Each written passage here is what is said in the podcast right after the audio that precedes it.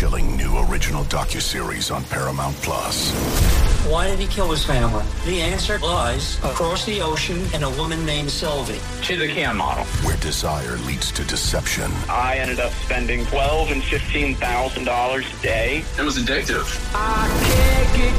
And obsession leads to murder. Who did this to your family? You can't really maintain a fantasy forever. Control Alt Desire. Now streaming on Paramount Plus. David Eickholt, Sean Bock, HawkeyeInsider.com. Great news for the Iowa basketball program today as they land Valparaiso forward Ben Krikke via the NCAA transfer portal. We're going to dive into that, but if you have not already heard, I would highly, highly recommend you go back and listen to my last episode of my interview with Connor McCaffery, son of head coach Fran McCaffery, was at Iowa for six years. Very, very important player for the Hawkeyes. And as you probably would have expected, Sean, he was very off the cuff and very transparent about his thoughts surrounding a variety of things. That was, I, have been telling you for a couple years, I really, really wanted to get him on our podcast just because I know he had a lot to say, and he he did not disappoint at all. Yeah, I'm sure he had a. I know I listened to it and I thought it was a really good listen. Obviously, were talking about his Iowa career, obviously all the challenges that he's faced, and then you know, he went in depth a little bit on Jack's recruitment as well. Um, yeah. The youngest McCaffery was a four star on 24 7 sports would be, you know, obviously a big time haul, big time addition for Iowa in a couple classes. But yeah, no, it was a really good listen. Connor's never been shy to say anything. Obviously, you can only say so much in front of the cameras and the media. Yeah. But him, you know, after his college career kind of decompress was was really was a really good listen. You guys did a good job on that. Yeah, Connor also a little interesting nugget, which we've kind of hinted, but Connor seems like he wants to coach in the NBA more than he does college. And I really think he would do well at the college level, but I think just with his basketball mind, he wants to go to the highest level right away. And I appreciate him going in depth about the issues he has with Carver, not specifically surrounding the fan base, but just the infrastructure of Carver and some different things that they could do to fix it. And he wasn't shy it, it's tough to recruit when it, you have an old fashioned kind of building that doesn't help keep the sound in. And he, he also brought up the fact that, you know, the RAC for Rutgers, it's not a nice building at all.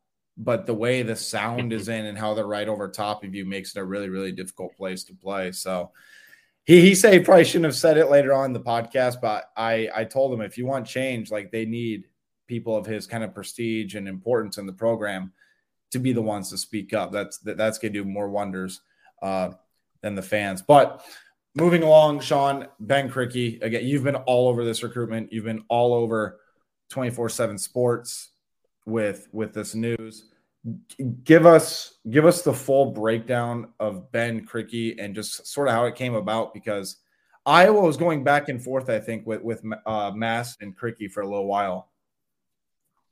Yeah, I mean, obviously they had those two on campus this past weekend. Um, I'm not overly sure if their visits overlapped, but they were pretty close in terms of having, you know, being on campus. And with Krikke, it came down to Iowa, Notre Dame, and Vanderbilt. Those were the two teams that, or the three teams that were receiving the most buzz. Grand Canyon and um, Grand Canyon, Nebraska, the other two that were mentioned but Notre Dame and Iowa seem to probably be the two that were getting the most traction with Krikke. And I think from, I mean, you look at Valparaiso, that's in Northwest Indiana, more on the outside Northwest Indiana, but that's 30 to 35 minutes from Notre Dame. So, you know, it's not much of an adjustment for Krikke if he wants to go to Notre Dame um, as opposed to Valpo, which is, you know, like I said, it's a, it's a pretty short drive.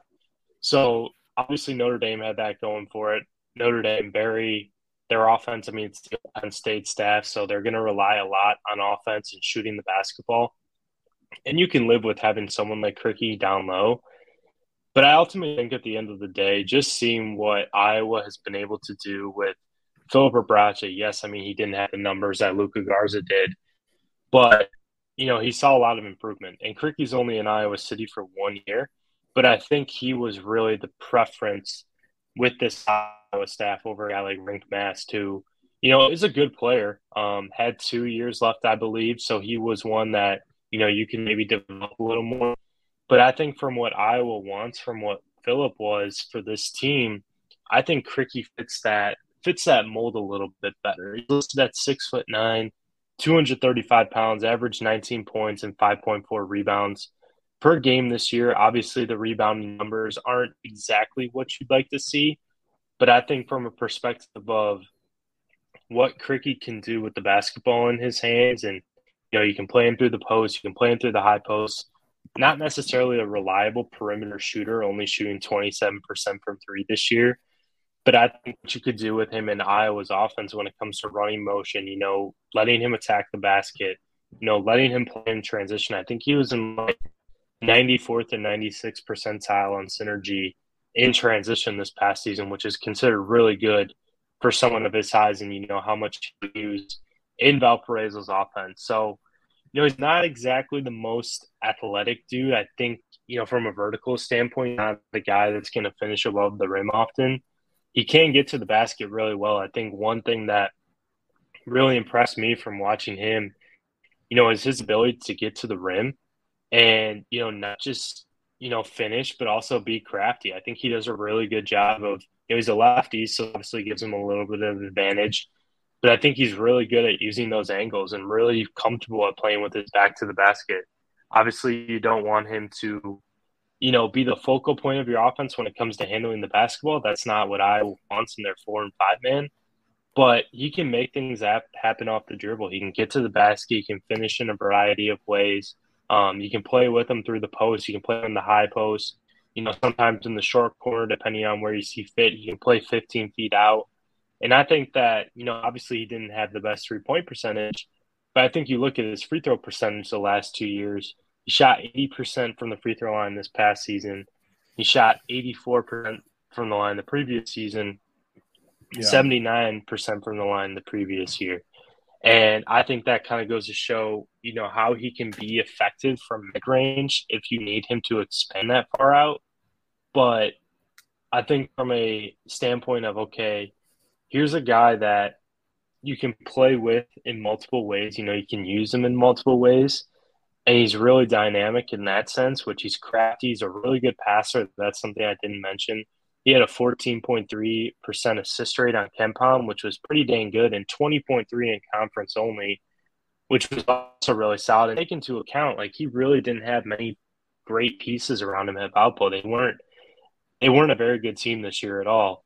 Um, so having guys around him, scores like Tony Perkins, Payton Sandfort, Patrick McCaffery, um, you know, a potential four man that Iowa gets in the portal here in the next couple weeks, if that comes to be you know, there, there's a really promising fit there. And I know people are going to question defensive play, and I get that.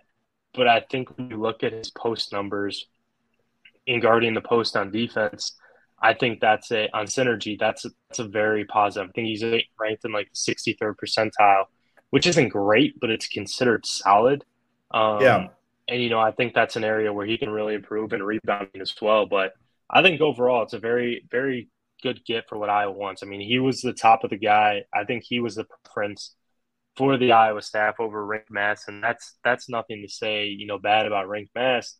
But I think Krikke is what you what Iowa really wanted um, in terms of a big man that you know can do multiple things with the basketball, sees the floor really well, can finish, can play out of the post, and just a variety of things around the basket and around the around the arc and the inside of the arc.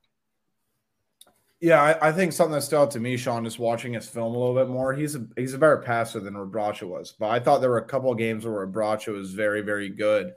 You look back at the game against Michigan State. Obviously, Iowa's come from behind win. He had five assists. The Iowa State game, which was a great game for him, Iowa was won 75-56. You know, he had 11 boards, he had four assists, and had 22 points. But the big factor for him was they, they put him in that high post, and if they doubled, he immediately looked for a shooter. If not, he was very comfortable uh, running a high post pick and roll, going to the basket, finishing above the rim. And I think again, Krikke's very comfortable in that role. So if Iowa wants to run more kind of ice offense, I think he can be a good guy there.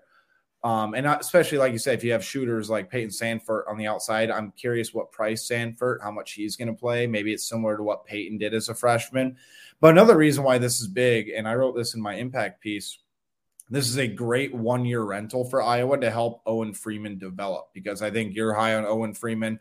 Our 24 Sports national guys, I think, have become bigger fans of Freeman over the last few months. And this doesn't put as much pressure on Freeman to come in and give significant minutes and contribute at a high level. This is a guy who I think Freeman's rebounding and defense, his ceiling is higher than than what Iowa's getting in Krikke. But Krikke has a chance to really be a good one year mentor for him on the offensive end, college pick and rolls, being crafty around the hoop, behind the basket, high post, finding certain guys on the wings. I think there's a very good opportunity for a partnership there and a good mentorship. Because uh, I do think again, Freeman's gonna be a guy that people are gonna watch going forward. So from that standpoint, I think it's a big get. Uh, but no, like you said, I think Iowa prioritized Krikke throughout this process. It's nothing against Mast, and there was some early momentum with Mast, but I I always believed, I know you did too, that Iowa was only going to take one of those two. And now for their second transfer that they're still after, it's between BJ Mack and Jordan Minor. And above all, Sean, I, I can't remember what your priority list was for Iowa in the portal, but as far as the big guys who we knew they were going after, Jordan Minor has been number one on my list, I think, for what Iowa needs. I think he's a really, really good defensive player. I think he would pair alongside uh, Krikke very well. But the other thing that we need to see is you need to see that what Filip Rebraca brought last year from a toughness on the interior and from a rebounding perspective. There's no doubt that Krikke is going to have to fill that void uh, that Filip's leaving because without Chris, without Connor, who was an underappreciated rebounder, especially in certain spots – I think there's going to be a lot of pressure on Krikke to be able to rebound the basketball at the high level. Yeah, there is going to be, and I think having a guy like like Minor coming in, I think that could really shield or you know kind of diminish some of those you know weaknesses that Krikke might have with rebounding the basketball, and it's gonna be really interesting to see what happens over the next week. I mean, it's almost like a, it's almost like an opposite, like with with Mack and Minor. Like it's really it's really interesting. They're around the same size. Yeah. Mack is a little thicker, um, you know, top while Minor's maybe like they're around the same weight too, but Minor has, you know, kind of different body look. You know, he's more solid while Mack still seems to kind of have some baby fat on him. Mack seems really offensive oriented as opposed to Minor, who, you know, can can do things on the offensive end.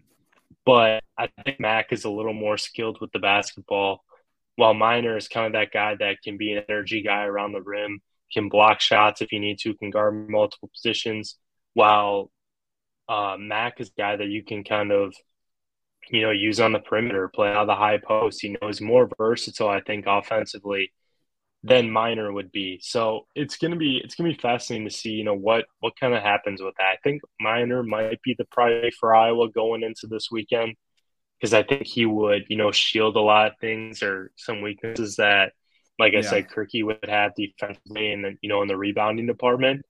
But I think Mack, you know, that competition is going to be tough with the SEC schools coming on in, and you know, it's like I said, it's going to be a really fascinating next couple of you know next week because it's it's really a big contrast and you know their their styles in my mind like Mack, you can play at the four, I think would be a better fit, you know, occasionally at the five, but he seems to yeah. more prototype as that stretch, you know, big kind of scorer that, you know, could be capable of being, being a good defense player. Obviously, I think his role would change a little bit if he came to Iowa than it would have been at Wofford, but, you know, Minor, it's kind of, he's more of that defensive guy and more that, you know, threat to, you know, block shots, like I said, guard multiple positions, um, and can do things offensively for you, but is not as dynamic as some of those other guys. So, yeah, it'll be interesting to see what happens. And you know, if Iowa misses on both, but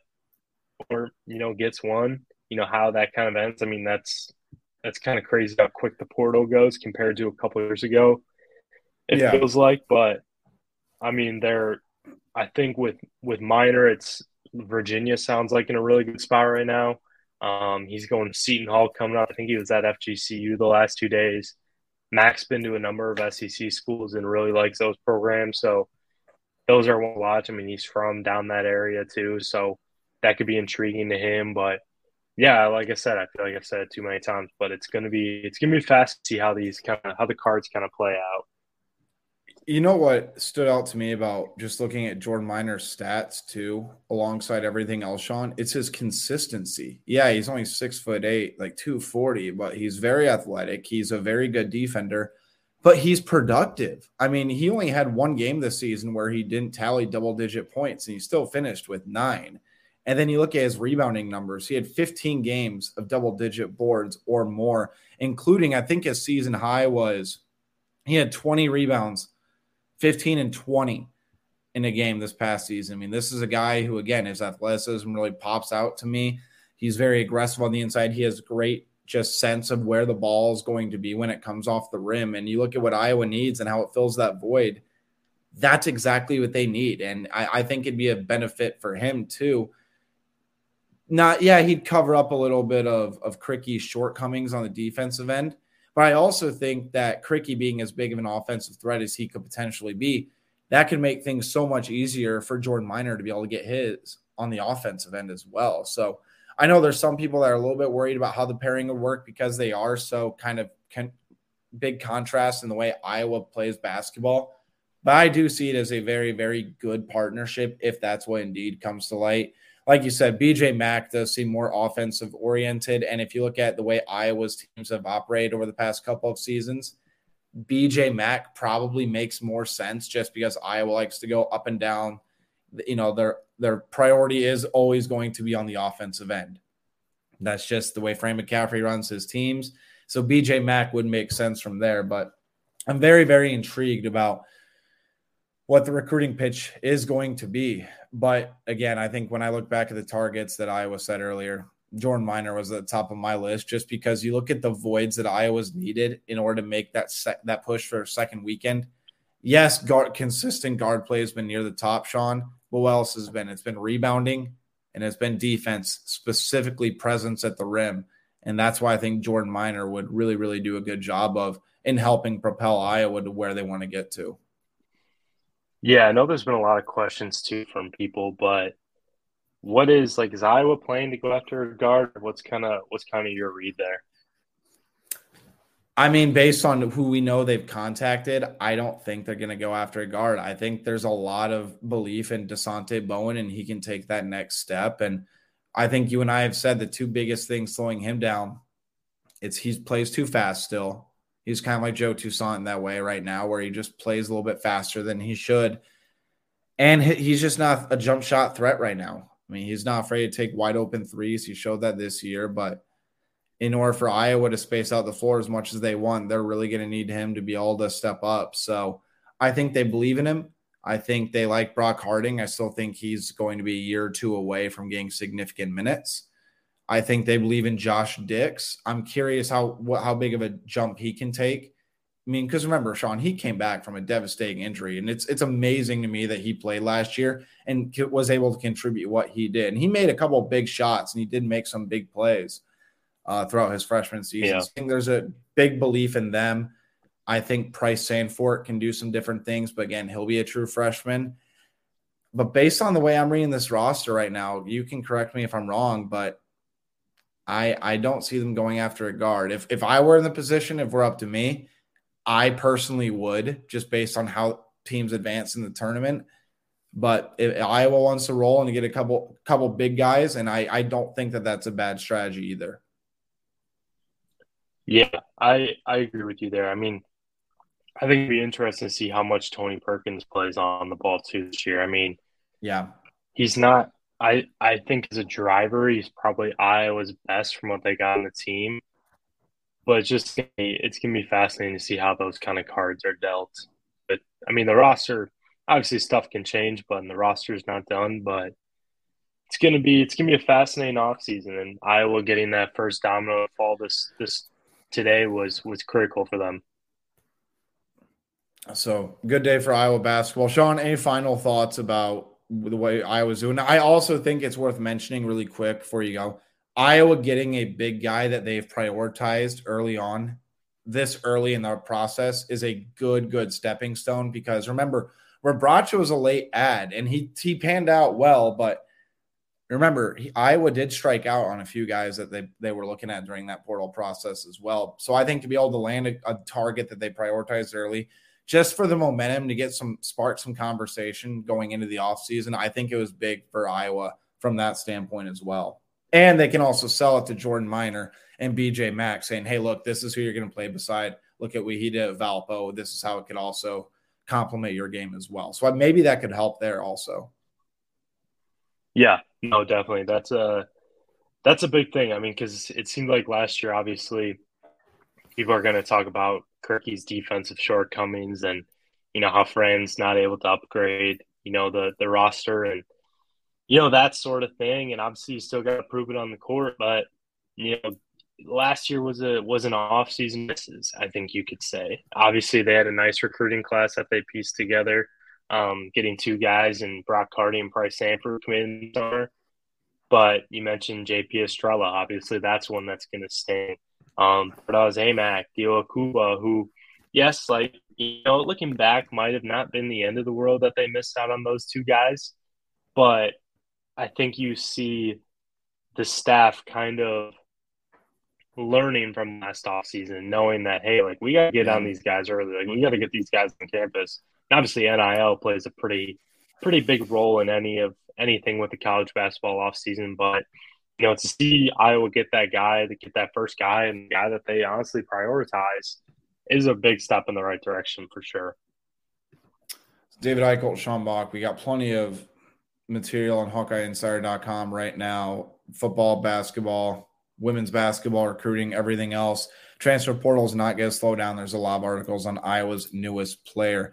So be sure to stay stay uh, stay tuned to HawkeyeInsider.com. Follow us on 24/7 Sports, and we'll talk soon.